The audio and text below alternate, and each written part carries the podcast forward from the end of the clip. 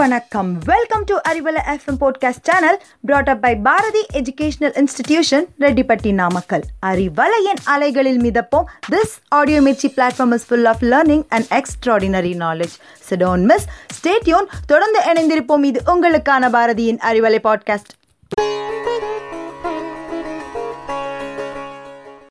எல்லாருக்கும் இனிய வணக்கம். இது அறிவலை நான் செல்வி. இந்தியாவின் முதுகெலும்பு எது அப்படின்னு கேள்வி கேட்டோம்னா எல்லாருடைய பதிலும் ஒரே மாதிரியாகத்தாங்க வரும். அது விவசாயம். ஒரு மனிதனுக்கு முதுகெலும்பு எப்படி முக்கியமோ அதே போல ஒரு நாட்டிற்கு விவசாயம் மிக முக்கியங்க.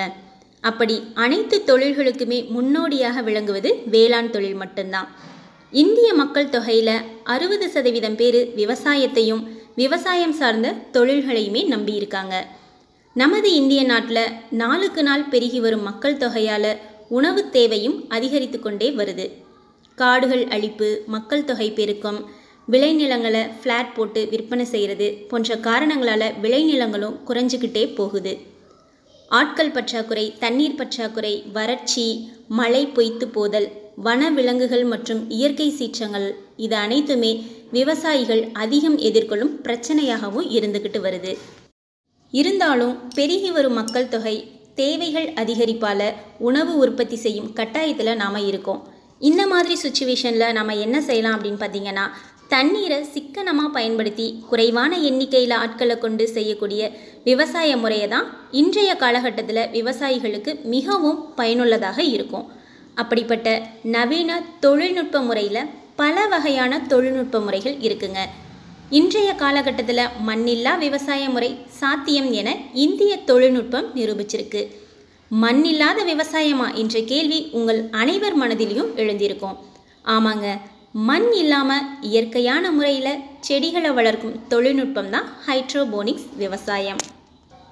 பசுமை குடில்ல ஹைட்ரோபோனிக்ஸ் முறையில் விவசாயம் செய்வதன் மூலமாக காய்கறிகள் பழங்களை விளைவிக்க முடியும் அப்படின்னு சொல்கிறாங்க ரசாயன உரம் இல்லாமல் இயற்கையான முறையில் விளைவிக்கப்படும் காய்கறிகளும் பழங்களும் சுவை மிகுந்ததாகவும் சத்து மிக்கதாகவும் இருக்குது இந்த ஹைட்ரோபோனிக்ஸ் விவசாய முறையை எப்படி செய்கிறது அப்படின்னு பார்த்தீங்கன்னா இந்த முறை மிக மிக எளிமையானது தாங்க பிவிசி பைப்புகளில் குறிப்பிட்ட இடைவெளியில் வட்ட வடிவ துளைகளை இட்டு அதில் சல்லடை போன்ற பிளாஸ்டிக் கப்புகளை வச்சு செடி நிற்க ஒரு விதமான களிமண் உருண்டைகளை போடணும். இந்த களிமண் உருண்டைகள் நீரில் கரையாது. ஆனால் நீரை உறிஞ்சு ஈரப்பதத்தை தக்க வச்சுக்கும். இந்த விவசாய முறையில் வேர்பகுதிக்கு நேரடியாக காற்றும் நீரும் வழங்கப்படுது. ஏரோபோனிக்ஸ் முறையில் காற்று நிறைந்த பிவிசி பைப்புகளுக்குள் செடிகள் மிதந்தபடி இருக்கும். சரிங்க. இந்த விவசாய முறையால் என்னென்ன நன்மைகள் அப்படின்னு பார்த்தீங்கன்னா இதுக்கு தண்ணீர் பயன்பாடு பெருமளவு குறைவுதாங்க.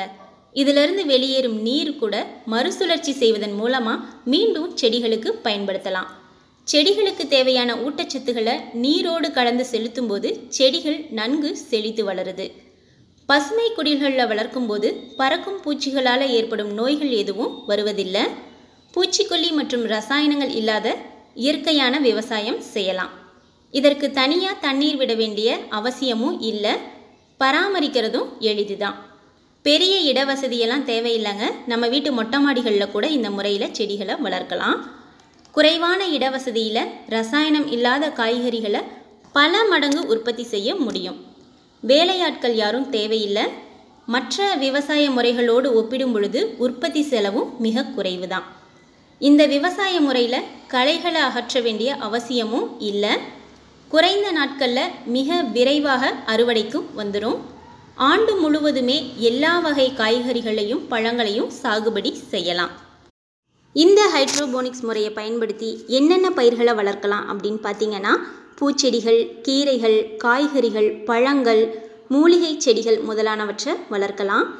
காய்கறிகளில் தக்காளி வெண்டைக்காய் புடலங்காய் முதலான காய்களையும் செம்பருத்தி ரோஜா மல்லிகை போன்ற பூக்களையும் வளர்க்க முடியும். புதினா கொத்தமல்லி போன்றவற்றையும் வளர்க்கலாம். நாம் நமது குடியிருப்புக்காக பல விளைநிலங்களை அழித்து அடுக்குமாடி குடியிருப்புகளை அமைத்து சுகமாக வாழ்ந்துக்கிட்டு வரோம்.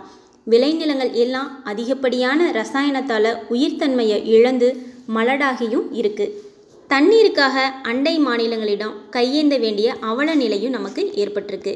இவை அனைத்திற்குமே மண்ணில்லா விவசாயம் மட்டுமே மாற்றாகவும் சரியான தீர்வாகவும் இருக்கும் என்பதே பலரின் கருத்து. நிலங்களை சிதைக்காம இயற்கையை சேதப்படுத்தாமல் ஹைட்ரோபோனிக்ஸ் விவசாயத்தை ஊக்குவிப்போம். இந்த ஹைட்ரோபோனிக்ஸ் விவசாய முறையை பயன்படுத்தி டென்மார்க் நாட்டில் அடுக்கு மாடிகளில் செங்குத்து தோட்டம் அமைத்து ஆயிரம் மெட்ரிக் டன் கீரையை உற்பத்தி செஞ்சுருக்காங்க அந்த நாடு. டென்மார்க் நாட்டில் பெற்றுள்ள வெற்றியை தொடர்ந்து மற்ற நாடுகளான Singapore Philippines Dubai Saudi Arabia தென்னாப்பிரிக்கா ஆகிய நாடுகள்லையும் இந்த முறையை விரிவுபடுத்த திட்டமிட்டிருக்காங்க.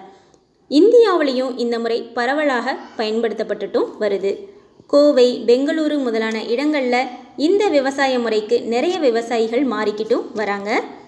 நம்ம தமிழகத்தில் கால்நடை பராமரிப்பு துறை மூலம் செயல்படுத்தப்படும் மாநில தீவன அபிவிருத்தி திட்டத்தின் கீழே ஹைட்ரோபோனிக்ஸ் தொழில்நுட்பத்திற்கு எழுபத்தி ஐந்து சதவீதம் மானியமும் வழங்கப்படுது.